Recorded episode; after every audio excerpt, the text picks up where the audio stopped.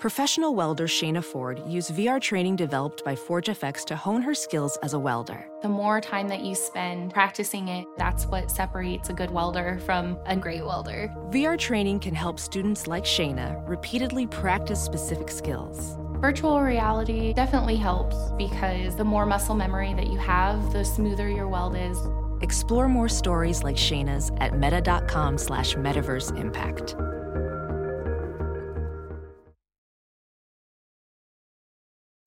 One year into Russia Ukraine war and still no end in sight. Written by Lu Chen, Jing Yuhan, and Denise Jia. Published in Caixin Global on February 20th, 2023. Read for you by Kim Dalrymple. It's been almost a year since Russia launched its full blown invasion of Ukraine, raining down missiles on more than half a dozen of the country's cities, including the capital, Kiev, on February 24, 2022, kicking off the biggest conventional conflict in Europe since the Second World War. Now, with the approach of the first anniversary of the war, which according to recent estimates has killed or injured an estimated 200,000 Russian forces and more than 18,000 Ukrainian civilians, left millions of people homeless, and cost the global economy trillions of dollars, there seems to be no end in sight. Russia, led by Vladimir Putin, is straining under an array of international sanctions that have pushed the country deeper into isolation and economic turmoil. Russian forces face repeated counteroffensive from unyielding Ukrainian troops, which, despite defying expectations and the help of an estimated more than $40 billion in military aid, supplied mostly by Western allies, including the U.S., have been unable to dislodge the invaders. The war has sparked an energy crisis in Europe, driven up global inflation, triggered a worldwide grain shortage, and caused profound geopolitical tensions. Indeed, in an understated summation, OECD Secretary General Matthias Cormann said in November an end to the war would be the most impactful way to improve the global economic outlook right now. Until that day arrives, assuming it ever does, the uncertainty surrounding the global economic outlook is expected to persist. For now, hopes for a negotiated end remain slim, at least in the short term, as neither side has shown any signs of willingness to compromise. Certainly not the Ukrainians, who, led by former TV comedian turned Putin foil President Volodymyr Zelensky, have put up strong and enduring resistance. When asked how long the war could last, Zhanna Leshchynska, chargé d'affaires at the Ukrainian embassy in Beijing, said it's difficult to know. At the moment, I think nobody sees the end of the war.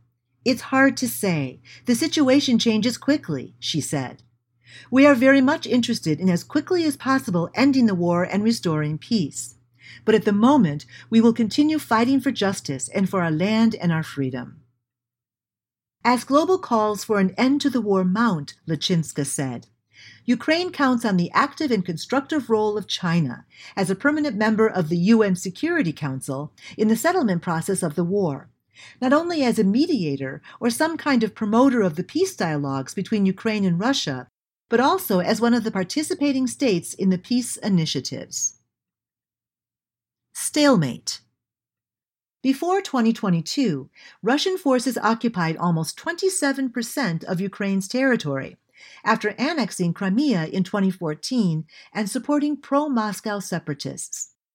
Ukraine has taken back around 54% of the territory Russia seized since the war started, according to a UK Ministry of Defense estimate published on January 24th, unchanged from a month earlier. By the end of last year, Russia controlled around 18% of internationally recognized areas of Ukraine, including the Donbas and Crimea regions, under Russian control since 2014, according to the ministry. Russian forces pulled out of key positions in November, retreating from Kherson on the Black Sea as Ukrainian troops led a counteroffensive targeting the southern port city. But since then, the battle has been deadlocked. Earlier this month, Russian Deputy Foreign Minister Sergei Vershinin signaled that Russia is ready to enter talks without preconditions, but based on what he referred to as the existing reality. TASS reported on February 11th.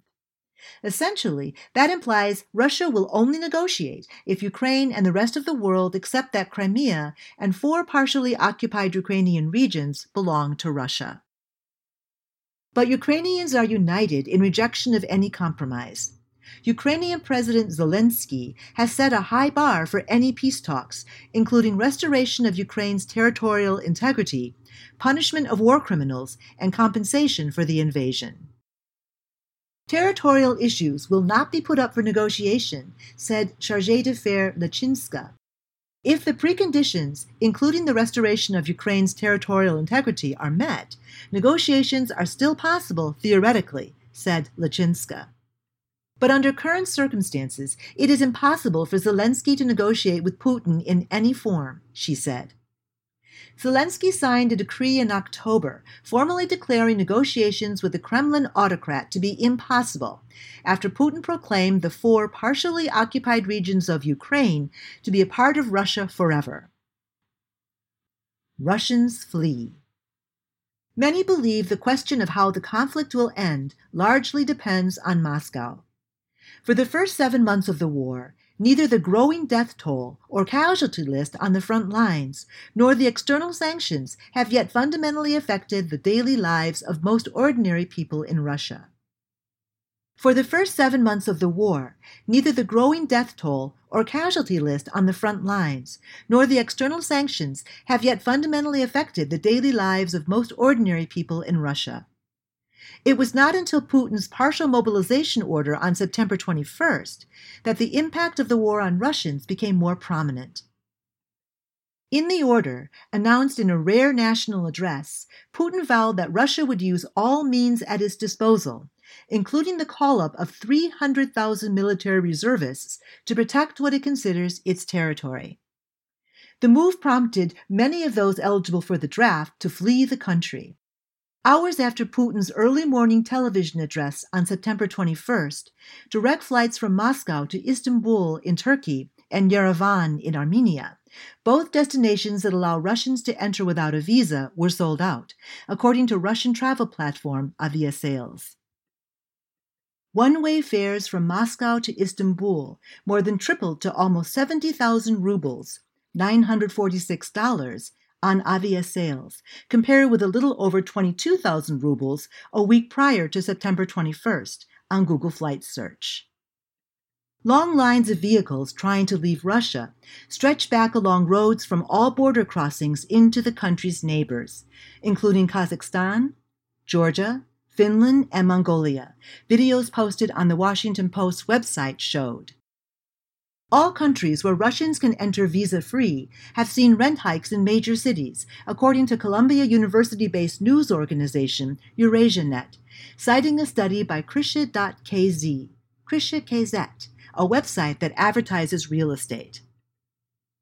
Initial data cited by the Washington Post shows that at least 500,000 people have left Russia in the years since the war began. In late December, Russia's communications ministry reported that 10% of the country's IT workers had left the country in 2022. Although Putin said in December that he saw no need for a second call up of reservists, fears of another potential mobilization persist.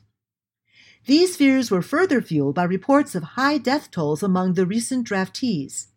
In the Ukrainian attack in a Russian occupied region that took place on New Year's Day, 63 Russian soldiers were killed, according to Moscow, although the Ukrainian military claimed it was actually about 400 dead, with most of those new draftees from the September partial mobilization. The Sergeys, a family of three who work for a state owned energy company in Moscow, are among the Russians choosing to stay in the country. They told Caixin that they are not sure whether they support or oppose the special military operation, but they have paid for their only child, a 25 year old son, to immigrate to Israel. Economic hit. The year long Russian air and ground campaign and the dogged resistance put up by Ukrainian forces has tanked the economy of the former Soviet vassal. The country's gross domestic product shrunk by 30.4% last year, the largest fall in over 30 years, according to IMF data. Despite the stunning plunge, the figure was less than a previous official forecast by the country's economists of a 35% decline, with systemic financial support from international donors allowing us to keep up the economic front and continue our movement towards victory, Economy Minister Yulia Svyrydenko said on January 5th.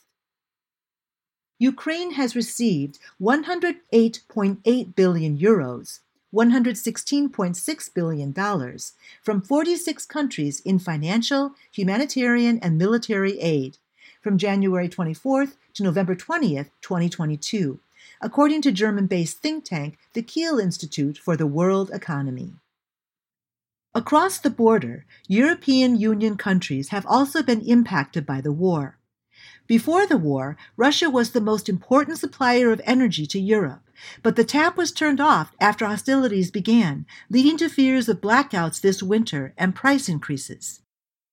The benchmark price of European natural gas peaked at more than 300 euros per megawatt hour in August 2022, before the EU's 27 countries in December finally agreed to cap gas prices at 180 euros per megawatt hour, according to a quarterly market report by the European Commission. Now, the prices have fallen to the lowest in 18 months, to below 50 euros per megawatt hour, but they remain elevated compared with historical levels of about 10 to 30 euros per megawatt hour, it said in its latest report published last month. But thanks to unusually warm weather and efforts to find other sources of natural gas, such as from Norway, the United States, and Qatar, Europe has dodged an energy crisis but the energy supply may still be challenging next winter. Europe still faces the prospect of gas shortages this year unless it further curbs demand, the International Energy Agency warned in a report on February 15th. Shell said in its LNG Outlook released Thursday that gas demand in Europe will increasingly exceed supply until 2030. I don't doubt that Europe can survive the next winter, said Tu Jianjun, the head of the German think tank Agora Energy Transition Forum's China district. But in the winter of 2023 2024, Europe will have to pay a relatively high economic price to ensure gas security. Food shortages. And while the energy pain mostly affects Europe, a food shortage is hitting a much broader swath of the world. Russia and Ukraine account for nearly 30% of global wheat exports and almost 70% of sunflower oil exports, according to the Food and Agriculture Organization of the United Nations, FAO. For the first time in decades and decades in Odessa, there is no regular movement of the merchant fleet, Ukrainian President Zelensky said in a video, France 24 reported back in May. Since the war, many of Ukraine's grain storage facilities and ports have been damaged or destroyed, and Russia suspended all commercial shipping through the Sea of Azov, the main route for exports from Ukraine. However, UN backed initiatives reached in July have enabled Ukraine to export grain from three ports blockaded by Russia. The Black Sea Grain Initiative, brokered by Turkey and the UN, enabling Ukraine to export 22 million tons of grain and other agricultural goods, needs to be extended every three months and is up for renewal again in March. But Russia has signaled that it is unhappy with some aspects of the deal and has asked for sanctions affecting its agricultural exports to be lifted. Ukraine grain exports in the 2022 2023 season, which runs from July to June, declined nearly 30% as of February 13th due to a smaller harvest and logistical difficulties caused by the war, Agriculture Ministry data showed. Outside Europe, the prospect of a prolonged conflict between Russia and Ukraine will worsen food security, Moody's said in its 2023 Global Credit Outlook report, released in January. Russia and Ukraine have a combined supply of over 50% of cereal imports in North Africa and the Middle East. while Eastern African countries import 72% of their cereals from Russia and 18% from Ukraine, according to the FAO. Russia and Ukraine are also both major producers of fertilizer. Russia is the world's number one exporter of nitrogen fertilizer and number two for phosphorus and potassium plant nutrients.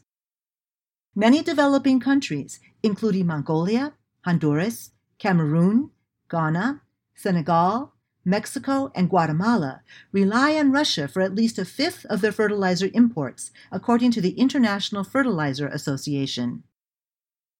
In Africa, many small farmers can no longer afford fertilizer as the Ukraine war has significantly driven up the prices. Fertilizer prices have more than tripled since early 2020, and although they have eased in recent months, they remain at historically elevated levels, according to the World Bank. If fertilizer production continues to be severely affected in 2023, it could worsen food scarcity, Moody's said.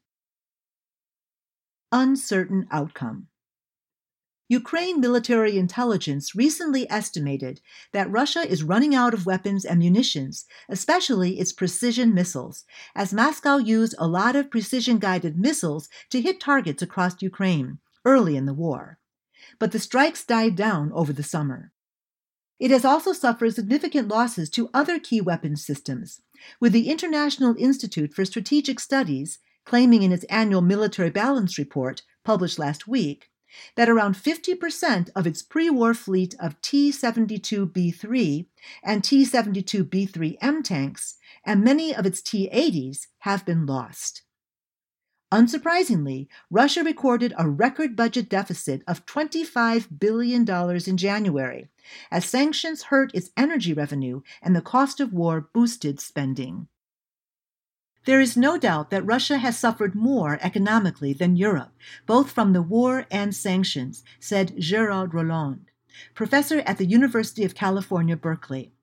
But Putin believes that Russia can withstand the costs, with hopes that the pressure on the European economy will eventually force Europe to abandon its support for Ukraine, said Roland. As the war drags on and the human and financial tolls mount, the question of when the conflict will end weighs heaviest on the minds of Ukrainians, whose lives have been forever altered. Denis from Mariupol, a city in Ukraine occupied by Russian forces since May 2022, joined the military in February, and after nine months of training was sent to the frontline town of Soledar. He told Caixin that while he never doubts that Ukraine will eventually emerge victorious, the question of when that will come is practically meaningless. I know the Western countries are providing us weapons, but it takes too long, he said. Every day is hard.